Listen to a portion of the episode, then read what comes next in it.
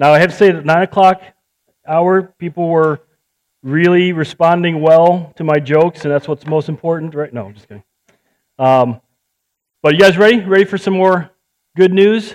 Because we're we're going to bring it this morning. This is some uh, great information. This is, uh, if you can just grab hold of this and then walk in the truth of what God's Word has to say, um, I, I know you're going to walk out of here really encouraged. So John chapter fourteen, we're going to start there. Uh, we're going to look at verse, starting verse sixteen. Now, I, I have to just um, explain this. This is, we're going to be hitting a bunch of really good points, okay? And looking at a bunch of different scriptures. So if you're not quite catching everything, just listen to my melodious tones. And then, uh, you know, listen to the podcast to get all the verses. They'll be up there as well. But write those down. You can look at them later on. Um, but we've been talking about this incredible gift of salvation that God has given us, and then what are some of the good things that come from it? So over and above the fact that we get to spend eternity with God in heaven, what are some of the things that have been given to us over and above that? And, and today we're looking at the fact that right here, right now, and forever, those who have placed their faith in Christ, the Holy Spirit, God the Holy Spirit, lives in us. He dwells in us. Jesus talks about this in John chapter fourteen. He says, I will ask the Father, and he will give you another helper, that he may be with you forever. That is the Spirit of truth. And you're going to see that phrase several times in some other verses. Whom the world cannot receive because it does not see him or know him, but you know him because he abides with you and in you. And so God the Father is going to uh, give us God the Holy Spirit because God the Son has asked him to do it. And he's, he's called the helper. Uh, parakletos is the Greek word, so if you want to write that down, you can impress your friends and family. Um, say, hey, may I be your parakletos? And it'll be like, okay, just get away from me. Um, so it, it basically just means that, helper. So God the Holy Spirit is one who comes alongside of, is kind of the definition for it. One who comes alongside of. Someone who is a consoler, an intercessor, an encourager, a comforter. And so God the Holy Spirit, who is God, he has the qualities uh, and characteristics of God, and he's, he's God because he does the works of God.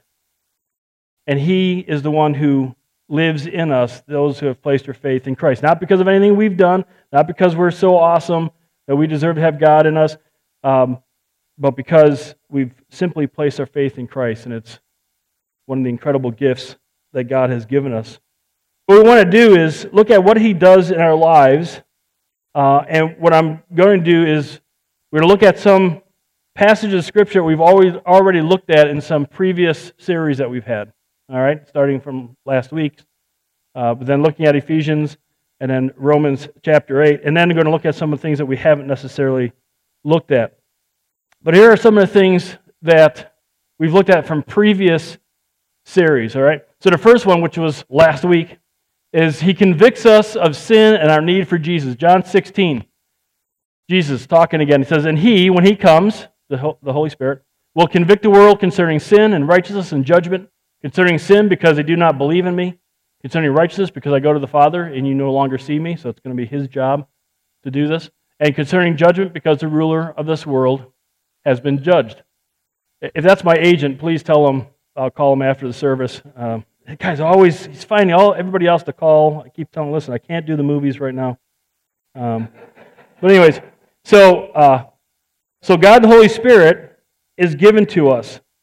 And his responsibility, and it says it's given to the world, which includes Christians. So as it pertains to Christians, we have the Holy Spirit, and his responsibility is to convict us of sin. Not to regain our salvation, because we learned about it last week. Once saved, you're always saved. We talked about that. If you have any questions, you can feel free to talk to me about that afterwards.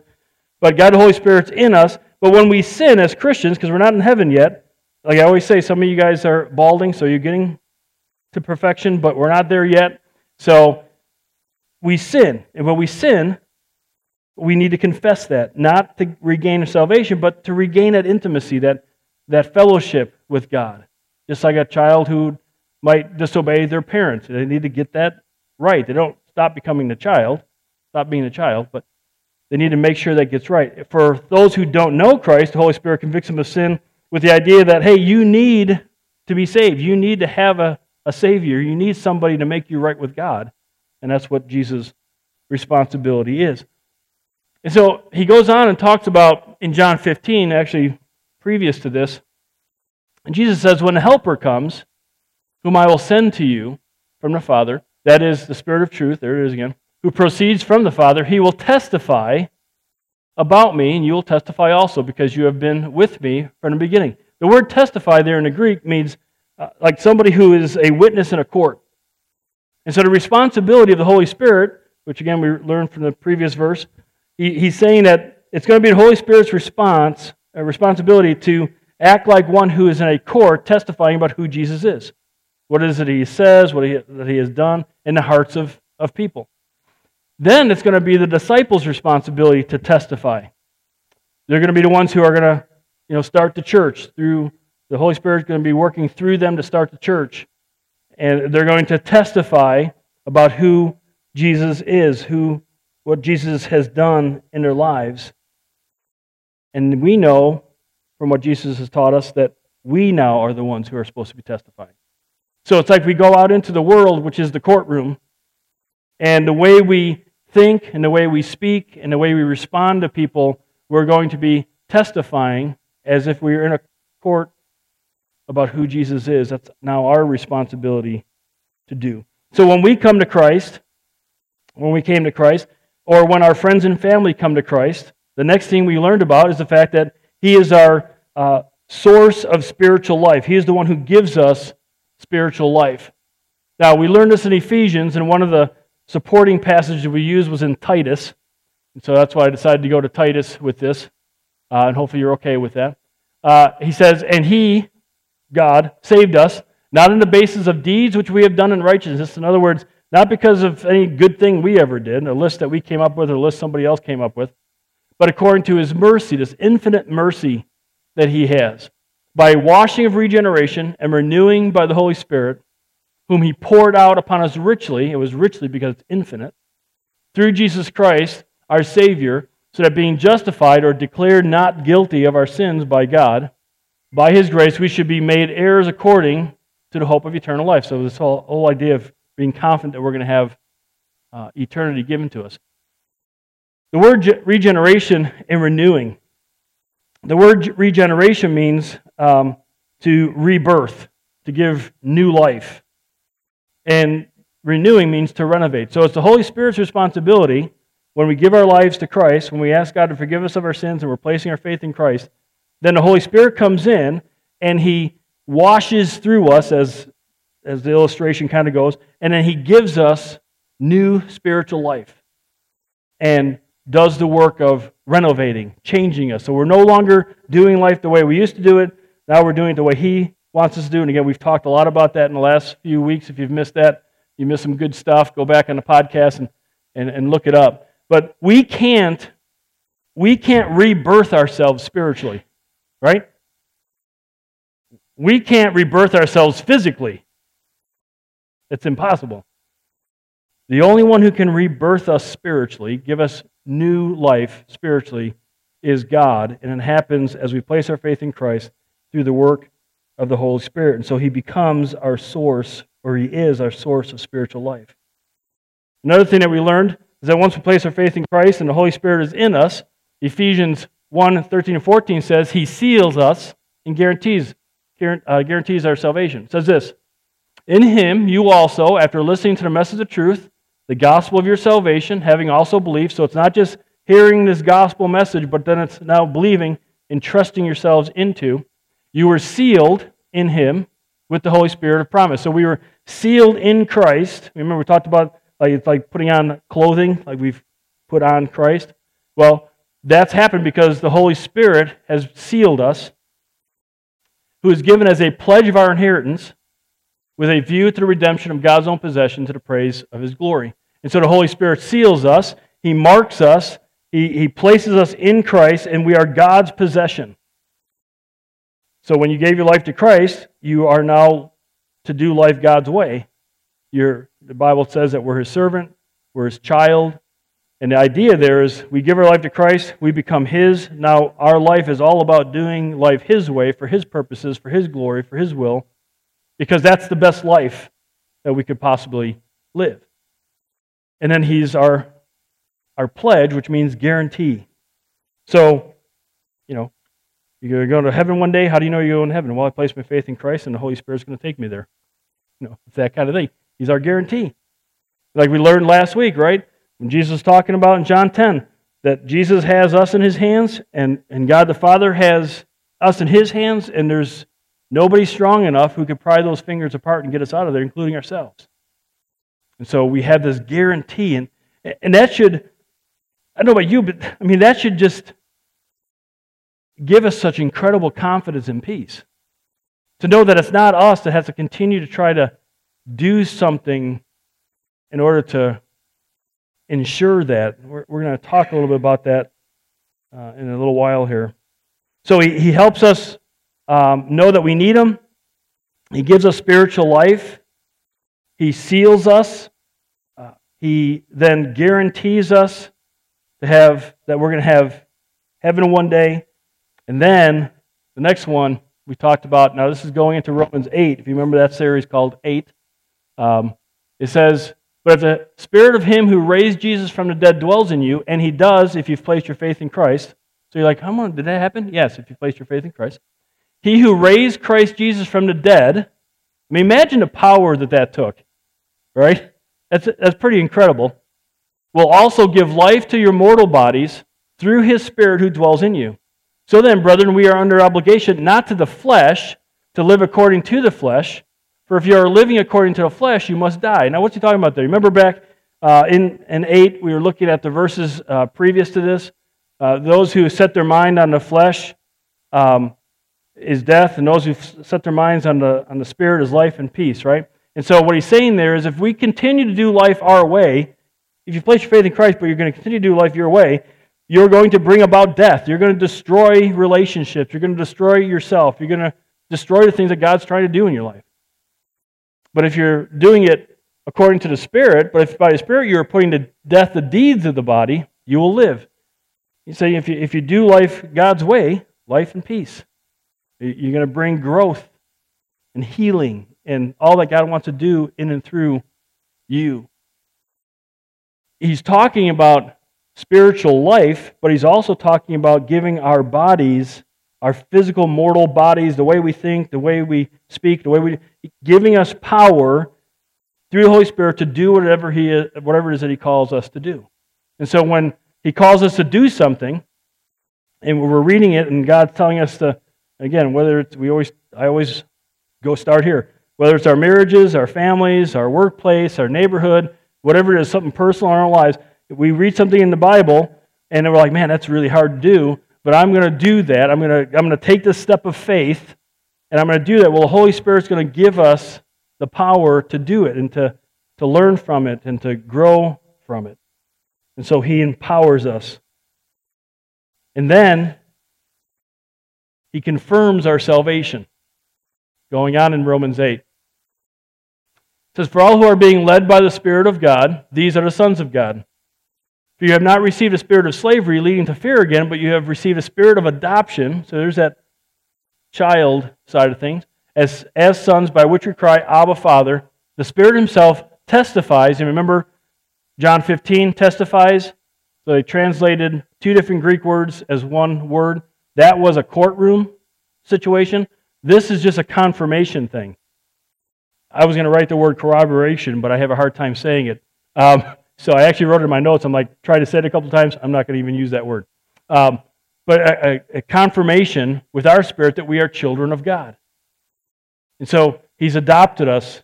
The Holy Spirit is the one who's made that happen. And we can cry, "Abba, Father." Abba, that's, that's crazy for the first century, especially Jewish people, to hear that they could call, well, to call Him even Father would be crazy, but we can call Him Abba, Father. In other words, we can have this close, personal, intimate relationship with God through the Holy Spirit, where we can cry out to Him and, and just seek His help, and because we're His children. So we shouldn't be fearing Him. We should be running to Him. And so the Holy Spirit does that. And I want to I want to say one other thing, which comes out of Second Peter. I think it's important, and I've kind of been praying through this and thinking about stuff. Hang with me here, because uh, there's some, you may go, man, there's a lot of information. Just hang with me. So Peter's writing, and God wants Peter, uh, wants us to know this. He says, seeing that His, or God's divine power, has granted us everything pertaining to life and godliness, everything, to do life God's way.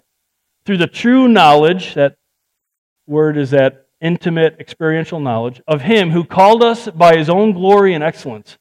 For by these He has granted to, his, granted to us His precious and magnificent promises. So by them you may become partakers of the divine nature. In other words, you'll be able to do life God's way, which is unbelievable. Having escaped the corruption that is in this world by lust, or our natural desires. Now, for this very reason also, applying diligence, so you got to work at this, ready, you know, Christians, it doesn't just sit there, you know, sit on the couch and put the Bible on your head or on your chest and osmosis, right? You gotta you gotta put your, your time and effort into it. Applying all diligence, in your faith supply moral excellence, and in your moral excellence knowledge, and in your knowledge self-control, and in your self-control perseverance, and in your perseverance godliness, so you're building up, becoming stronger and stronger. Uh, in your godliness brotherly kindness, and in your brotherly kindness love. For if these qualities are yours, by the way, anybody notice what those qualities emulate? God, right? Those are the qualities of God. So participate in the divine nature. And again, not that we become gods, but that we can we can respond to life the way God wants us to respond, because we have His Holy Spirit and His Word helping us. For these qualities are yours and increasing. We should always be growing in this. No one's perfect. They render you neither useless nor unfruitful in the true knowledge of our Lord Jesus Christ. For he who lacks these qualities, so Christians who don't do these things, is what he's saying, is uh, they lack these qualities, is blind or short-sighted, having forgotten his purification from his former sins. Therefore, brethren, be all, all the more diligent to make certain about his calling and choosing you. Are you truly? Have you placed your faith in Christ? Do you truly know him? For in this way, the entrance into eternal into the eternal kingdom of our Lord and Savior Jesus Christ will be abundantly supplied to you. We have everything we need to do life God's way. We have God the Holy Spirit living in us, and we have God's Word before us. And we've talked about the power of God's Word. Failure to obey brings uncertainty. A, a Christian who is not really sure about where they stand with the Lord, and I mean, first of all, if, if you're like, man, I, I've never prayed except Christ as my Lord and Savior, well, that's that's where you start. But then there, there are some who have done that, and they truly have done that, but they just, man, they just wrestle, and they're just not really certain about things. And well, failure to do the things we just read in Second Peter shows that someone is kind of, you're acting like, you're living like you're blind, spiritually blind, or at least short-sighted. You don't see things real clearly. You've forgotten what Jesus has done for you. But those who do these things and constantly working on it, and just spending time with God and His Word, and doing life God's way, and serving, which we're going to be talking about here, in the church, and sharing your faith. When you're doing all those things, you gain a greater confidence of your salvation. You're not making your salvation more sure, but in your own heart, you're getting a greater conversation, or, um, confidence that you're that you're saved. Because you're seeing God at work. And when you see God at work, yeah, man, obviously, God's in my life, because God's doing some neat things in and through me that I couldn't do in and of myself. The last one that we, we've talked about comes out again out of Romans eight. He intercedes for believers. He prays on our behalf, which is pretty cool. It says this, in the same way, the Spirit also helps our weakness, for we do not know how to pray as we should, but the Spirit Himself intercedes for us with groanings too deep for words. And He who searches the hearts knows what the mind of the Spirit is, because He intercedes for the saints according to the will of God. So you, so you have us, we're not really sure how to pray, and so we start fumbling into this prayer. But then the Holy Spirit, then God the Holy Spirit is talking with God the Father, and it's talking about His groanings. He says, in the same way. In the same way as what? Well, the verses previous to this talk about the groanings of the earth. And that the idea there is that The earth is groaning. We see it all around us, right? The earth is just groaning. And what's it groaning for? That God's will would be done, that Jesus Christ would be able to eventually follow through and, and accomplish all the will of God in this world, which eventually He's going to do. And so then he says, in the same way, the Holy Spirit groans on our behalf. And so some people take this as, well, this must be a certain kind of prayer language or something. Well, that's not what this is talking about. Uh, the Bible doesn't teach that. This is certainly not teaching that. This is pointing to the passion and the urgency behind the prayer. And so here's what the Holy Spirit's doing.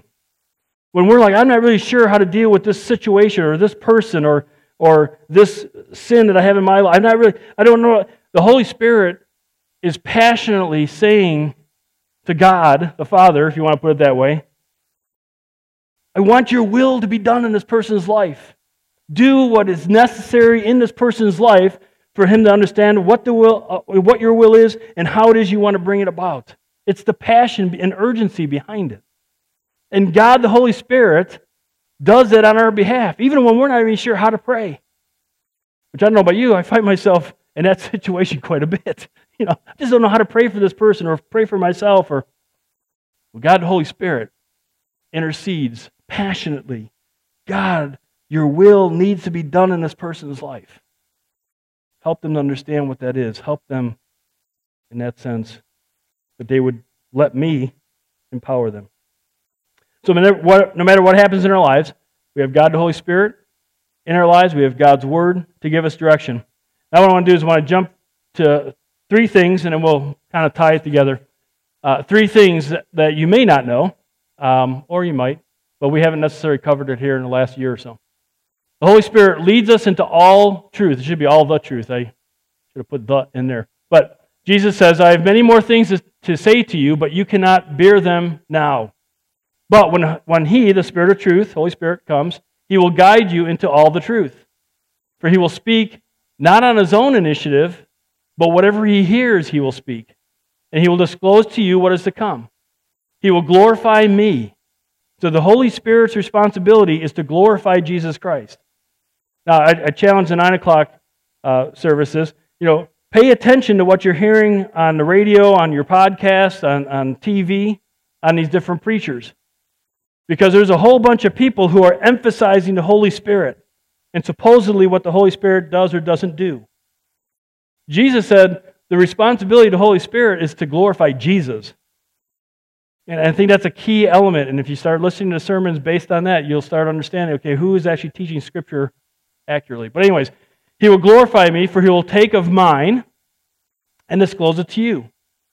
All the things that the Father has are mine. So God the Father has all this knowledge, and now Jesus has all this knowledge, and now God the Holy Spirit is going to be giving us all this knowledge. All right? All the things that the Father has are mine. Therefore, I said that He takes of mine and will disclose it to you.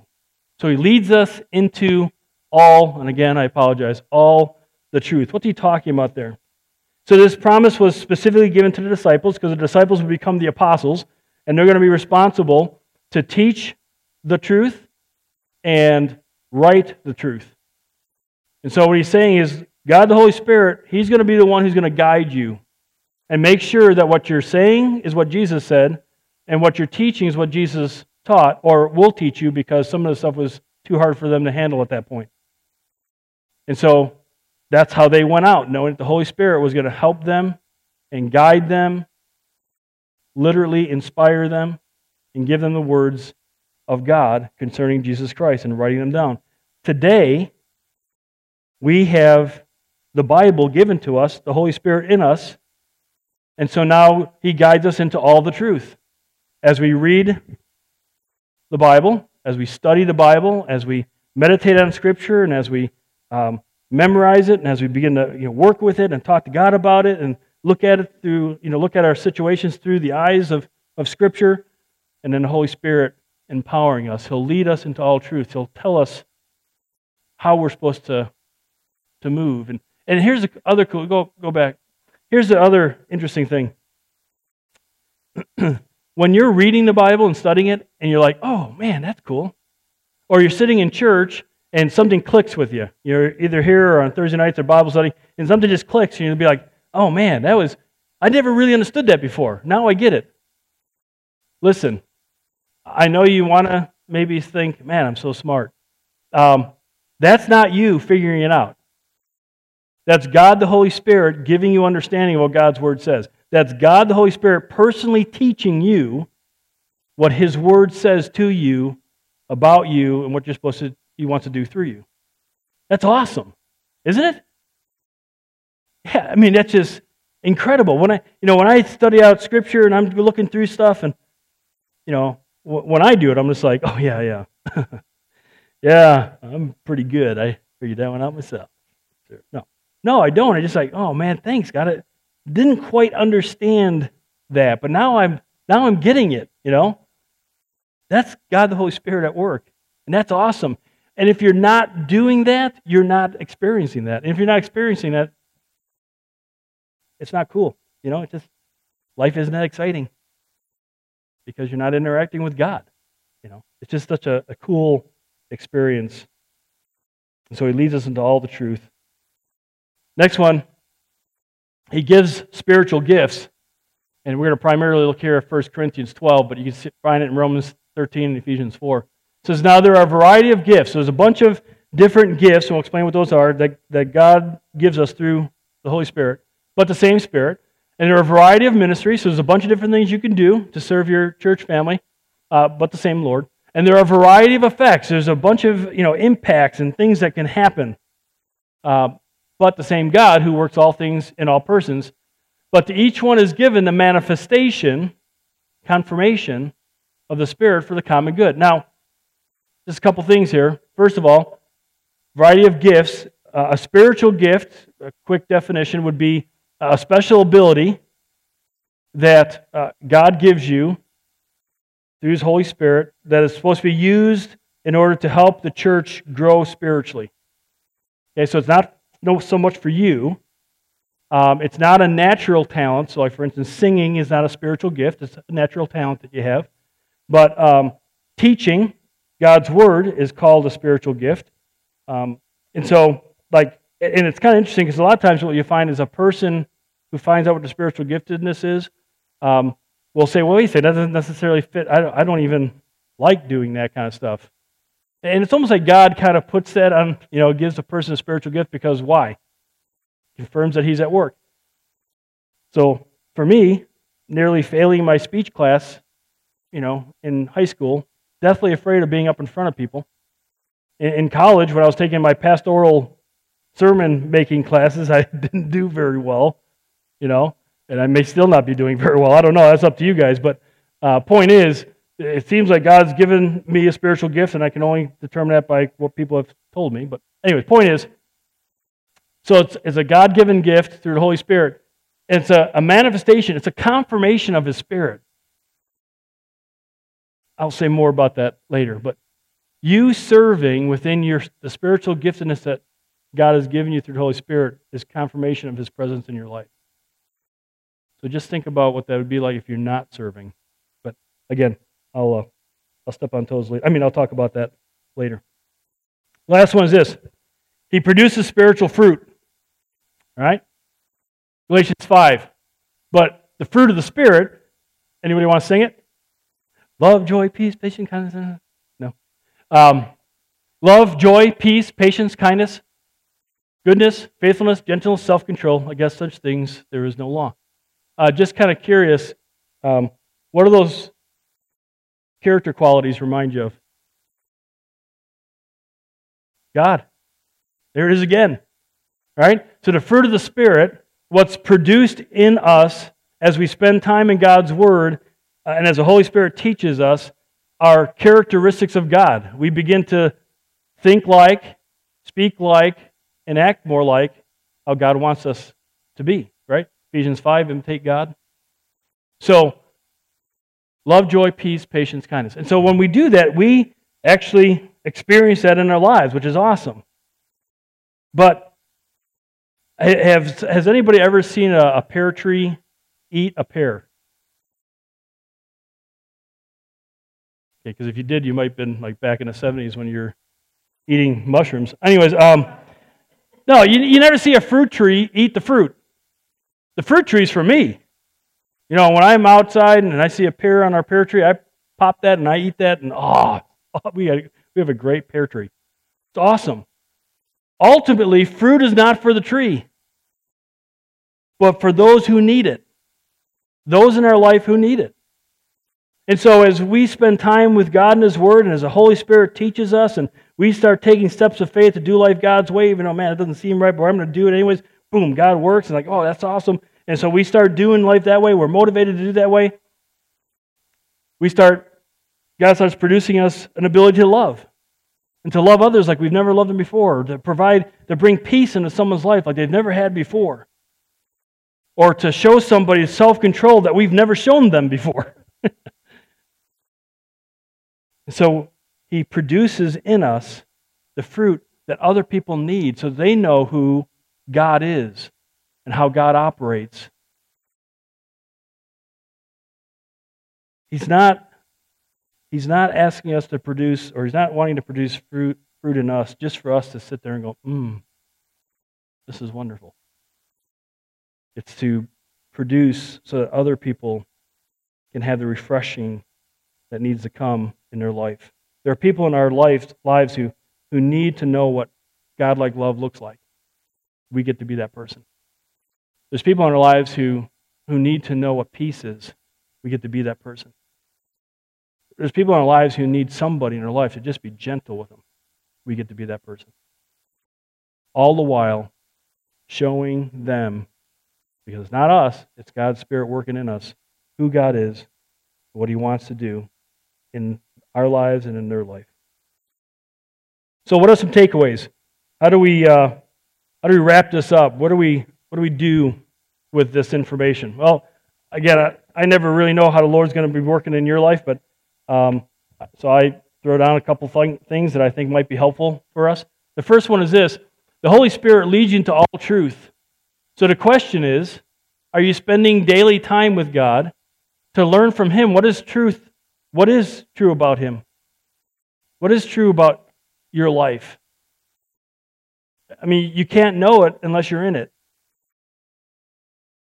And if you're not in it, you won't know it. I mean, it's kind of obvious, right? And so to be in it is to know it. And He's going to lead you into all truth. Secondly, the Holy Spirit confirms your salvation in your spirit and through your service. That's what we've just learned, right? So the Holy Spirit's going to confirm, say, yep, I'm here, in our spirit, but He's also going to show you and others through how you serve. So if you're uncertain about your salvation, well, first of all, you need to make sure. And so if you've never placed your faith in Christ, we've talked about this quite a bit here lately especially. If you've never done that, then, then it's just simply you having a conversation with God saying, listen, I I know I've sinned. I know I'm separated from you. But I also know and I believe, I'm putting my full weight of trust on the fact that when Jesus died on the cross, He died on the cross for my sins. Please forgive me, and I'm trusting in Christ and Christ alone for my salvation. That's the conversation you need to have with, with God. And if you, if you want more information about that, I'd love to talk to you afterwards. But it's a conversation that you just need to have with God. But if you are a Christian and you're not, not really sure, you know, I know I am, I know I prayed, but man, things have just been kind of out of whack lately, and I'm just not really sure.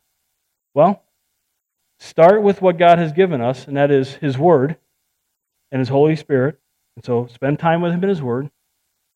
And then if you're not serving, serve. Because in that service, according to the Bible, it's confirmation of God's Spirit at work in you. So here's the deal. I get to talk to Christians all the time. Christians that are all over the spectrum. But here's one thing that I've learned. I've never met a confident Christian who isn't in the Bible, who isn't serving, and who isn't sharing their faith. Every Christian who's confident in their faith, they are in the Word, they are serving in church, and they are sharing their faith. They're, they're looking for ways to share their faith. They're praying for people in their life. Typically, the people who come to me and they're a little unsure about where they're at with the Lord, I can guarantee you two out of three, if not three out of three, are true. They're not in the Word much. Typically, they're not serving in church, and they're certainly not sharing their faith. Again, when you go into Scripture and you look at, you know, what does it mean to follow Jesus, right? Follow Jesus doing life Jesus' way, which means being with God the Father, which Jesus did, serving, which Jesus did, and sharing about Him, which is what He did, right? So, again, confidence of your salvation is directly connected to your, your obedience. Last one. Man, you guys can come on up and we'll, we'll close with a song. The last one is the Holy Spirit, uh, Holy Spirit produces fruit in us. So who in your life needs to experience who God is in and through you? Starts with our spouses, with our children and parents, with the rest of our family members, with our coworkers, with our neighbors. Who is it? By the way, it's usually the person that you're most frustrated with. Just kind of giving you that one. Um, so who is it that needs to know the fruit of the Spirit coming out of you into their life? Who is it that you need to love more than you have? Who, who is it that needs God's peace coming through you? Who is it that needs to know the self-control that God can bring? So as we close out this morning, those are three areas that you can kind of have a conversation with God about and say, okay, Lord, which of these do I need to work on? Maybe there's some, another one that we talked about, but make the choice now before you leave to say, no, I'm going to do what you call me to do. I'm going to spend time in your word. I'm going to hear, let the Holy Spirit teach me. I want to do life your way. In spite of what it may mean to me or that I may even think about it, I'm going to do it and trust you that in you is the best life that I could possibly live and the impact that I can make in somebody else's life.